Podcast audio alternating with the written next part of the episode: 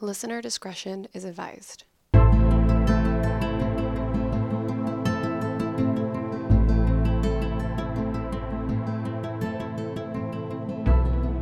everyone, welcome back to That Should Totally Be Dead Right Now podcast, where we tell true stories of survivors of true crime, natural disasters, and everything else in between.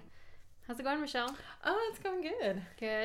Good. We have these amazing pineapple punch drinks that are refreshing and sweet and a little tart all in one. Yeah. What's in it? Because I kind of just gave you ingredients and you kind of just made things. So. Sure shit I did. No, it was good. So we had a little bit of lemonade concentrate left over from a different drink, a previous drink. I do not remember which. And then we had some pineapple juice and some coconut rum. Natural, like, pairing right there, obviously. Right. And then we put all that together and put a little grenadine at the bottom of the glass and filled it. Oh, my God. I was like, filled it with ice? That's not... Anyway, it's good. Did I even... So what is it? So lemon concentrate, pineapple juice, Malibu rum, and lime. And grenadine. And lime juice, yes. A little bit of grenadine. Oh, and I did add a little bit of water. All right. So, with the lemonade. So I made lemonade out of it. Oh, God, you're in for some fun edits today, Caitlin. How many fucking ums did you take out of the last one? 56. I counted them. I didn't even get all of them because they were kind of like tied together, so. You can fuck yourself, Caitlin. That is so. Joel, like, I told him about it, and he was like, that's just fucking ridiculous. I don't even know I'm doing it. I'm so sorry. That's okay. I did notice that I said so a lot. It's always, and... So, I'm gathering my thoughts. I know. It's my goodness. Fine. It's fine. She's like, it's hard. I get it.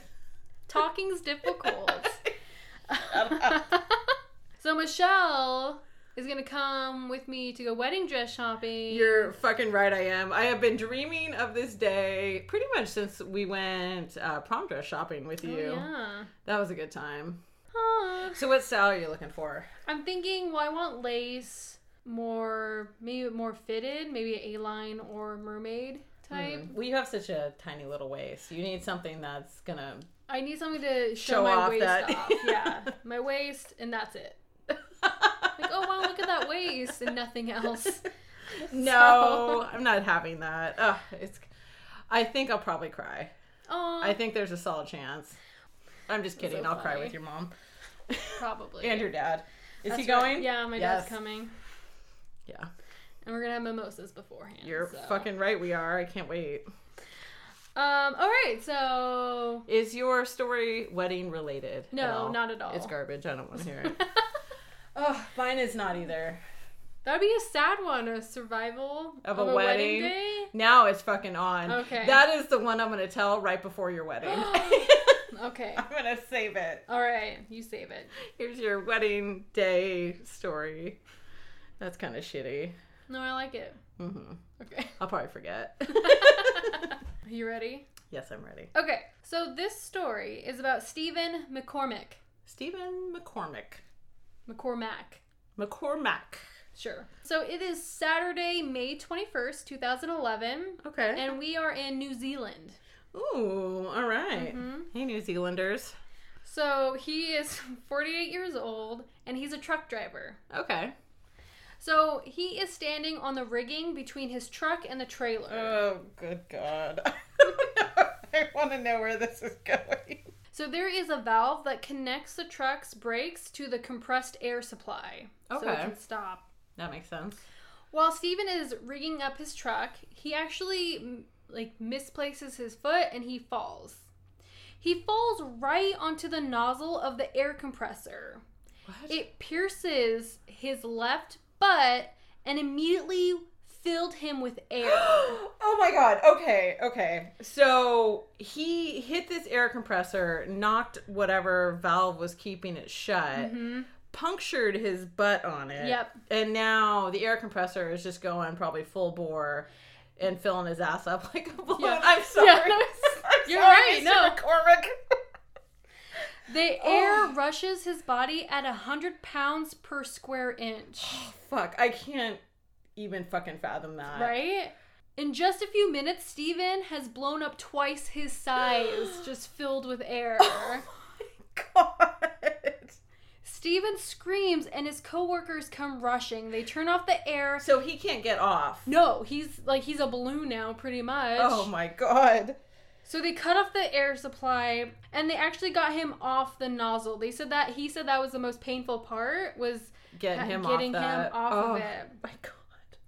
And they were able to lay him on his side, and they just had to wait until the ambulance got there. Stephen could only see out of one eye at this time. Why? Because the air filled it. He actually filled, like, behind his eye and his eyelids. Is this, like, the one time in history this has actually happened? I don't know. Insanity. I thought you were going to tell me he lost a foot or some shit. No. I fucking got filled with air. Yeah. This is not where I thought this story was fucking going at all. Oh my goodness, sorry. So they were in a small town, and in the small town there were only 2 ambulances, and both of them were on a call already. Oh my God, so we had to just sit there. And the nearest helicopter base was 2 hours away, but they were also busy as well. So Stephen's co-workers try to put ice packs around his neck, you know, to help the swelling, I guess. I don't know.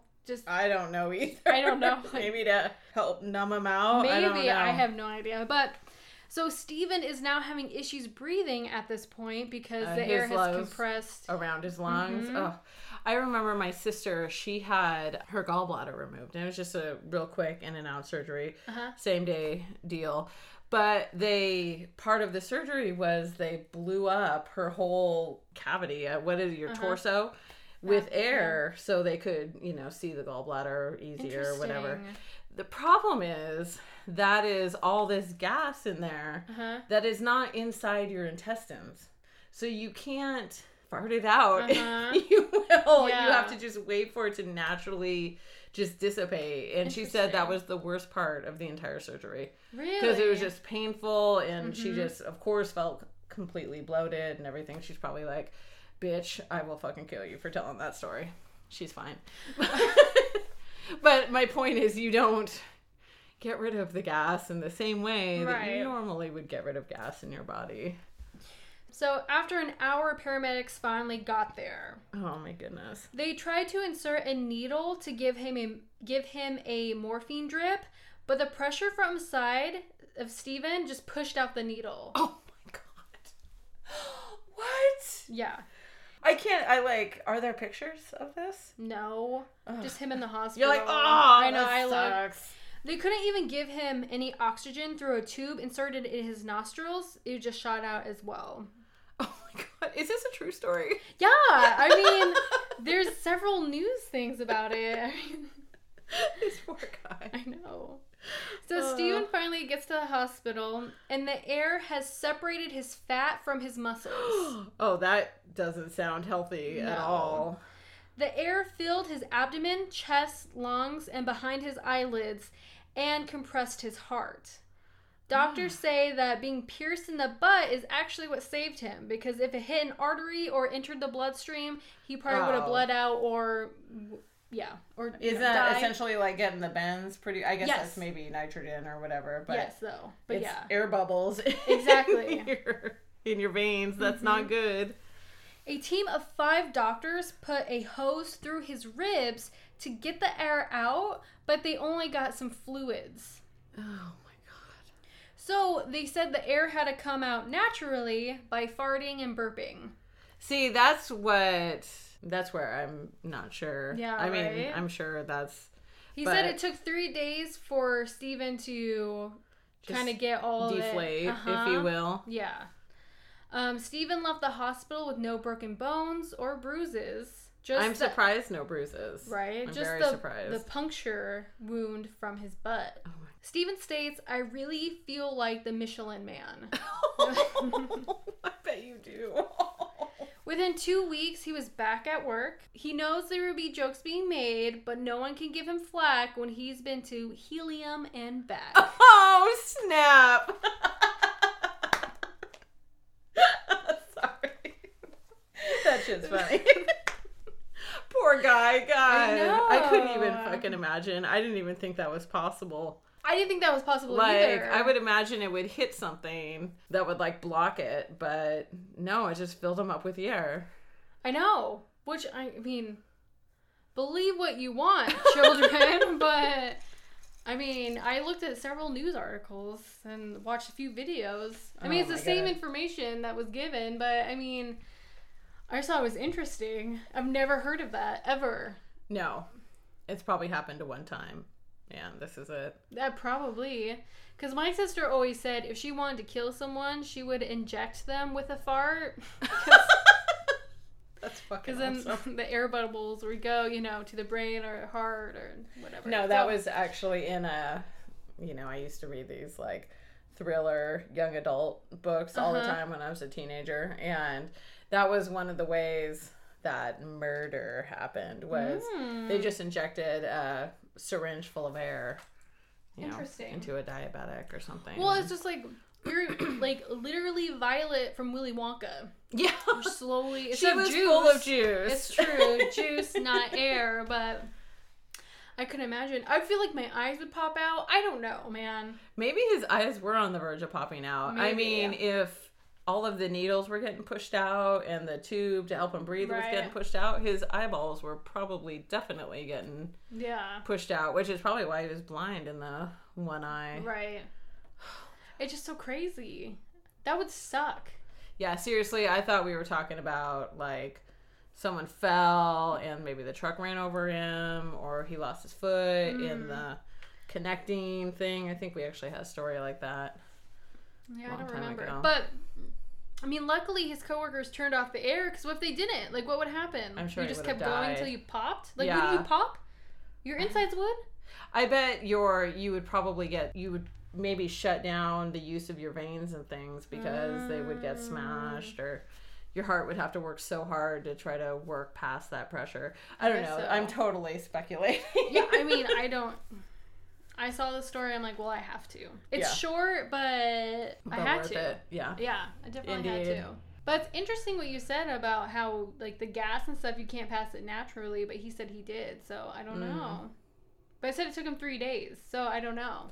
Maybe it did just partly dissipate naturally. Yeah, that's true.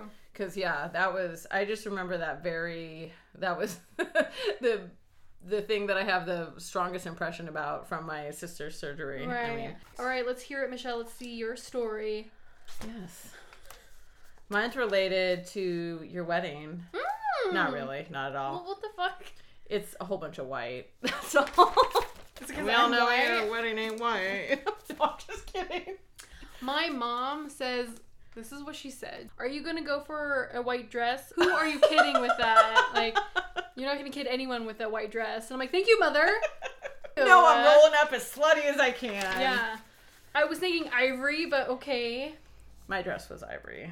All right. So we're going back to July 25th, 2015. So almost exactly 5 years ago. Wow. So this story is about, and I apologize, Sergey Onanov.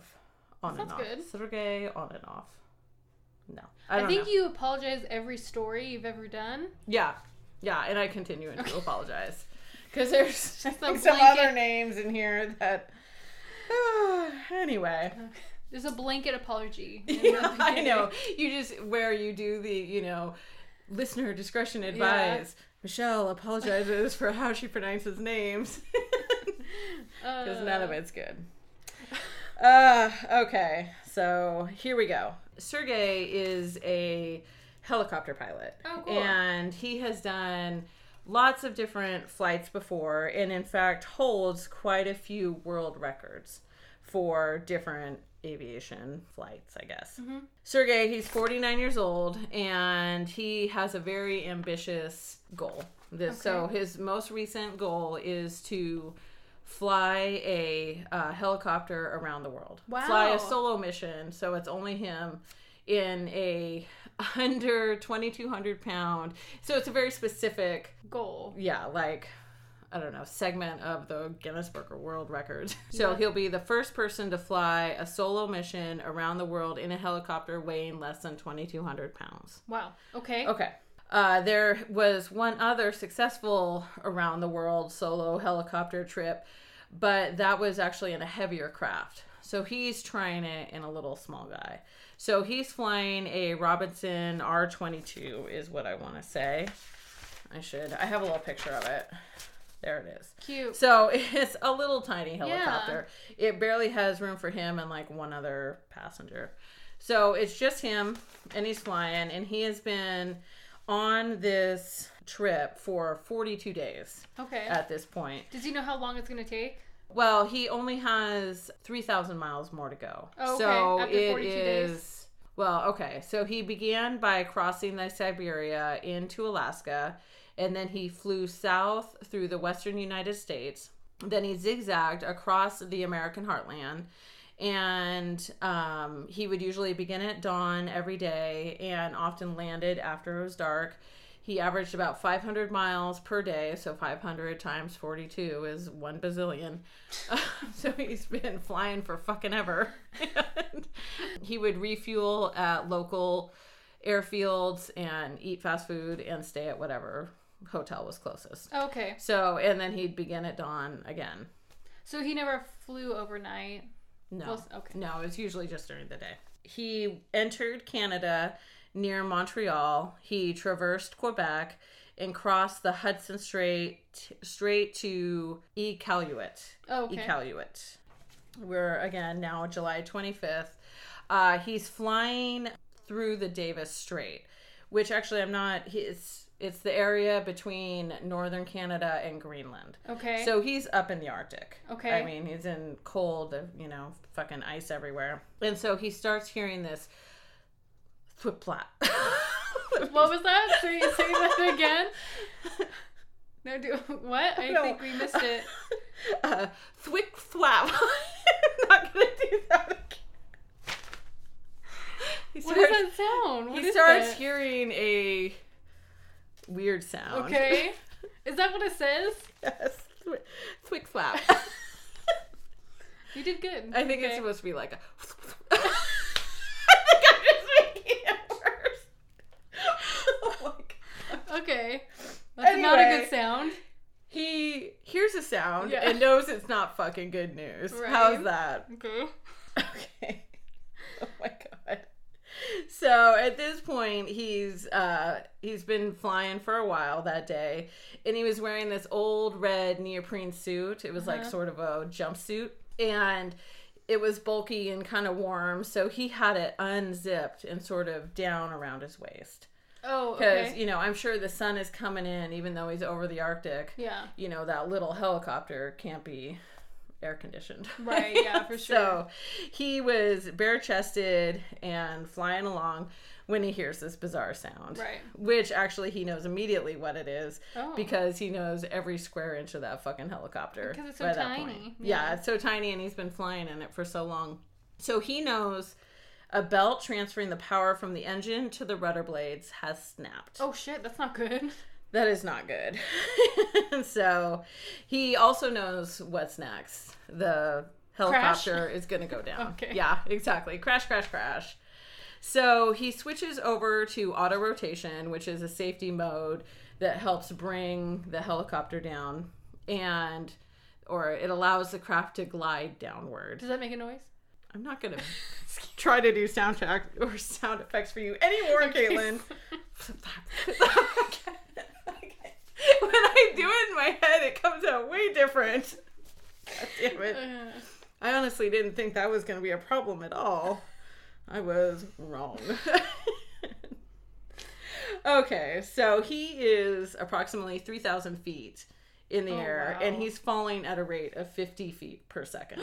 So he's going down pretty fast. Oh my gosh. And there's this fog bank that he's been flying above, so he can't see anything underneath him because it's just a super thick fog that it's not until he gets like 700 feet above ground that he even gets into the fog.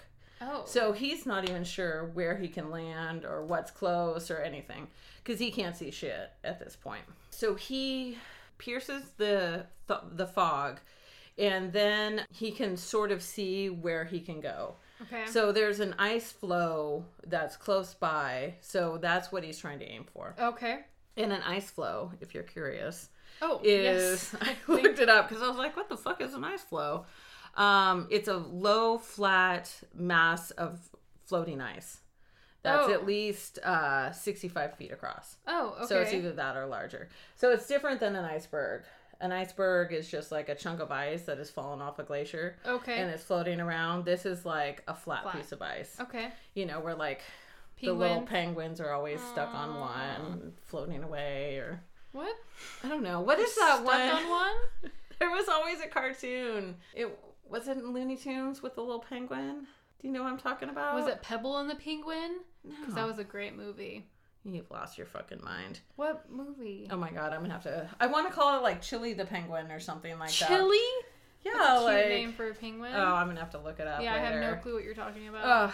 Watch Pebble and the Penguin, though. I won't. Fuck you, Caitlin. That's what I think of that. Oh, I mean that in the nicest way. Okay, so he's got a little bit time to maneuver. He's trying to maneuver towards this ice floe. Uh-huh. But unfortunately, it's clear he's not going to make it. So he sort of tilts the helicopter in a way that will give him the safest landing. Okay. Which is clearly going to be into the water. So he's missed the ice floe. Now he's going into the water. Shit. So he knows that... If he tries to, like, jump out with the blade still going, you know, his head's going to get chopped off. Uh-huh. So he actually sort of angles down a little bit so the blades get taken off as they hit the water. So they rotate and they hit the water so hard that they actually break off. That's interesting because in the story you told last time, they didn't want the propellers to hit because then it would get them like a cartwheel type thing. Yeah, if the wings hit. Oh, the wings hit. Yeah, they would. Oh, because they were in a plane, not a helicopter. So, I know, here we are, another water landing crash. Sorry, guys. No, I was trying, you know. Tell me that I'm telling the same story again and again. It just shows I was listening from the last time. You were, in fact, listening. No, that's true. In the last one, they were trying to land it flat because if they had hit at an angle at all, it would have caught the wing and it would have forced them to cartwheel and completely crash apart. And this one, he wants the blades to hit. And break apart. So they won't be going while he's trying to escape. Out. Yes. So he's able to do that, and then as soon as he hits the water, the whole thing starts to sink. And remember, he's like bare-chested at this point. Oh, that's right. I mean, and so he's just got his jumpsuit around his waist, and he jumps into the freezing water. Oh. So the water is about 36 degrees Fahrenheit. So it's like 4 degrees above freezing. Oh my gosh. So it's fucking cold. Yeah, right. There's like, I imagine it fucking stopped his heart. The second he jumped in. So suction cupped to the windshield of the helicopter are a couple of life-saving sort of devices. So there's 2 GPS trackers, a distress beacon, and a satellite phone. And somewhere behind his ankles, there's also a deflated life raft containing a survival kit that has 3 flares, a half a liter of water, and a tiny box of protein tablets. Oh, wow. So he's got a little bit. So he is down below his neck, and he only has time to save one thing. So he swims back down and grabs the raft. Ah! Nailed it, Caitlin. So he frees the raft. And starts heading towards the ice floe. And he can't, like, get himself up onto this, on the ice. It's slippery and it's jagged. And so he keeps on trying. And by this point, his, like, chest is all ripped up and bleeding. And his, like, legs are bleeding. Oh, my gosh. Because he just can't get up there. So finally, he sort of meanders his way down a little bit. And finds a little bit of a smoother spot and is able to really just claw his way up onto the ice floe. So at this point, every inch of him is completely soaked. Oh. So he's shivering violently, which is, of course, an automatic response to trying to heat up your body. Oh, it's like they say it's the best way to burn calories is just to shiver. Really? So, yeah, I read one book that recommended you take an ice bath every night because the shivering it contracts every muscle in your body. And so it uses more calories than anything else. Okay. So just ship her a lot if you want to lose weight or go move to the Arctic. Just kidding. Don't move to the Arctic. So he decides to take off his jumpsuit so he can try to wring out as much of the water as he can. Okay. So he's sitting there. It's been 15 minutes since the helicopter's gone down. He's sitting there in just his tennis shoes and his underwear in the middle of the Arctic. Oh my gosh. With this fucking deflated life raft and his suit that he's just trying to get the water out of. Which I can't imagine that it would get dry really fast. No. You know what I mean? Yeah. So he's realizing that he's in a pretty grim situation. Yeah, he's in a bad way. So he's trapped on a slab of ice in the Arctic Circle with no locator beacon, no phone, and barely any water. Ugh. So wait, the raft didn't have the flares though. It does have flares. Oh, okay. Yeah. Not the beacon. I see. No, he had to leave the GPS behind in the helicopter. Oh. So the GPS and the beacon and all that stuff. So, and he was also realizing that the fog was going to hide him from any rescuers. So anyone trying to fly over top, there's like no way in hell they were going to see him. Did he tell anyone where he was going? Well, yes. Okay. Which we'll get to that in just like 2 seconds. All right. So night is on its way and hypothermia may set in. So he struggles to get back into his damp neoprene suit. Right. And pulling it up, he puts on, there's like a built-in cap. So he puts that on. So he's like fully covered again. Okay. In a wetsuit. Right. But I think neoprene is kind of good for keeping the water sort of off your skin. I mean, because that's what they do for divers and things like that. It's all made out of neoprene. So he fumbles with his cord to blow up the life raft. Uh-huh. And then after several yanks, he's able to inflate it. And he ties it to his leg so it won't blow away. Oh, which I don't feel like I would have thought of. No, I probably wouldn't think of that either. That motherfucker would have been gone and I would have been crying more. So he used it as a windshield. He lay beneath it, like, on his stomach. So he's underneath the life raft rather than, like, inside of it, if that makes sense. Yeah. So he's just laying on the ice, though? Yeah. Oh. That's what it looks like. I think it's I imagine probably helps keep some of the heat in and stuff rather than just being out. That's true. I see that. But I wouldn't have thought of that either. Yeah. So good job, Sergey. So all the while, he has friends that have been following him online. Oh. And so they've been watching his flight. He doesn't have, like, the other guy who went around the world, he had a plane that followed him the entire way, where Sergey does not. He just has some friends who are watching him online and kind of watching his progress. So he has a friend in San Francisco named Andrew Kaplan who notices that the helicopter speed flatlines and then he's kind of, his signal has dropped off. Wow. So he raises the alert to some other friends. They connect with the Joint Rescue Coordination Center in Halifax, which is in Nova Scotia, Canada. Uh-huh. And dispatchers send 2 Hercules transport aircraft. So they're just like big military planes. Oh, okay. Out to go look for him. But it's too late in the day. The fog is too thick. Oh. And they don't see anything. So they get a hold of Captain Stéphane Julien. Ooh. I don't know if that's how you say it, but whatever. Who is the commander of the Pierre Radisson, which is a Canadian Coast Guard icebreaker. So are you familiar with icebreakers? Like the name games? The parties? The icebreakers? That's fucking hysterical. I was like, what? Oh, no. Caitlin, you're so funny. No, they're the big ships that break up the ice. Oh, so other ships can kind of follow behind it. I got you. So they can crash through these ice floes and things and carry on sailing away. So they got in touch with the Pierre Radisson, but unfortunately, the icebreaker was already ice breaking for somebody else. So bummer. So it was already, he couldn't leave to go save, poor Sergey because it was already taking a ship through, another part of the Iqaluit. I don't know if I'm saying that wrong. Anyway, it's a big body of water. God.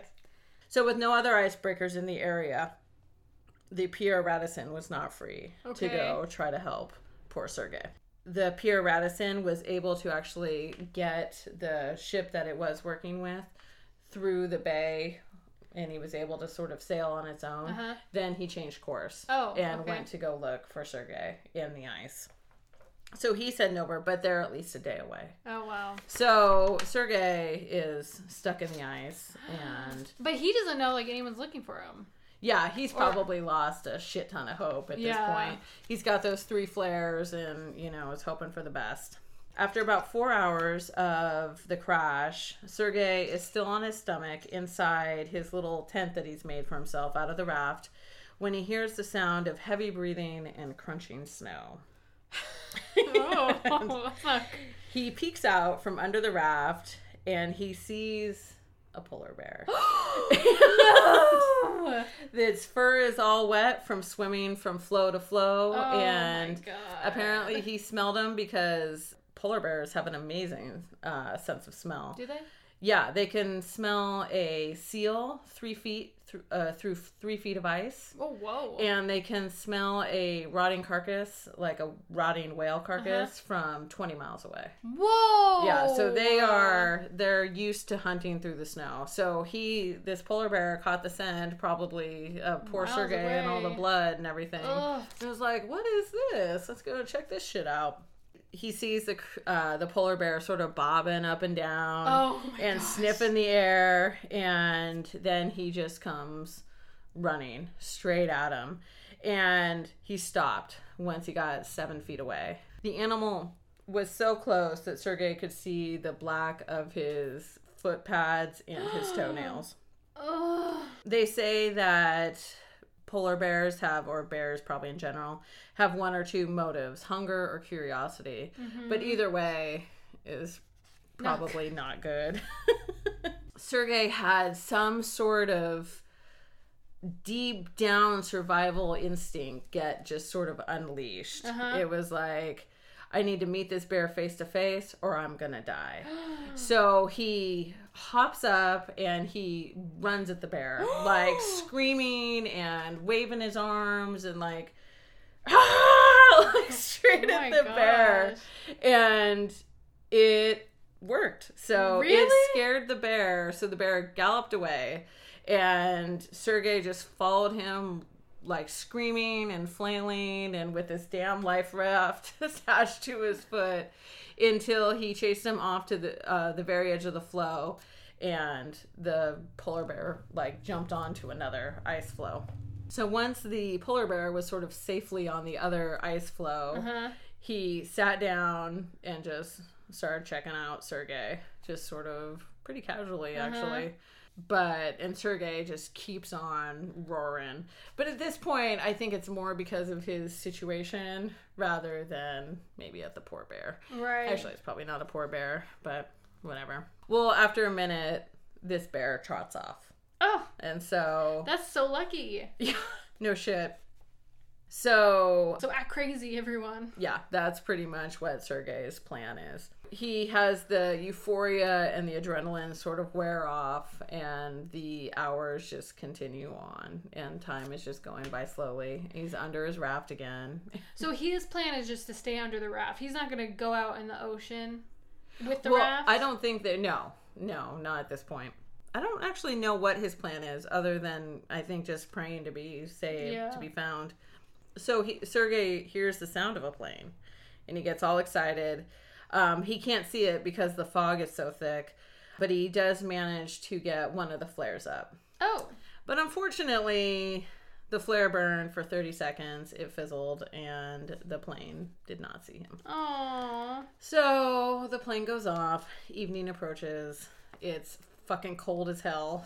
Yeah. The temperature hovers right around freezing point. He has protein tablets that are, he has about 2,000 calories worth of protein tablets total, which he is rationed out for 3 days. Oh. I mean, and that's nothing for the amount of calories, I mean, that he needs for all this shivering he's doing. My God, you probably need 10,000, 20,000 calories a day. Easy. So all the while, he has been urinating into his neoprene suit and just to, it helps like keep him warm, but he is now just becoming dehydrated because he's not able to replenish the water. Again, he only has about a half a liter of water, so he's trying to, you know, ration the water, ration those protein tablets, and at this point just make it through the motherfucking night. Right. So he's not able to sleep, but he thinks about his wife and his children. He's got a 22-year-old daughter and a 20-year-old son. Aww. And he just thinks at least they're grown. Oh, and, you know, I know. It's like, oh my gosh. So in the morning, the bear returns. No. So again, Sergey did exactly what he did the first time. Yeah. He flailed, he beat his chest, he ran at it. And again, the polar bear took off. Yeah. And, but now he's just like, that was all the strength he had pretty much. No. Now he's just back to shivering and he's starving. So at this point, he's just completely worn out. Yeah. So morning passes into afternoon. He finds this little depression in the ice floe that has like a little pool of water. And so he puts the raft in there, and then he lays in there. So he's got kind of a little bit of a waterbed of sorts. And again, it's just waiting for, hoping someone is able to find him. He lays, it's like ice, and then like a little pool of water. So he has something soft to lay on, I guess? Yeah. Oh, okay. And so he floats the ice raft in this water. Okay. And then sort of dozes off. Oh, okay. And so he's dozing, and he's thinking about his life and all these things.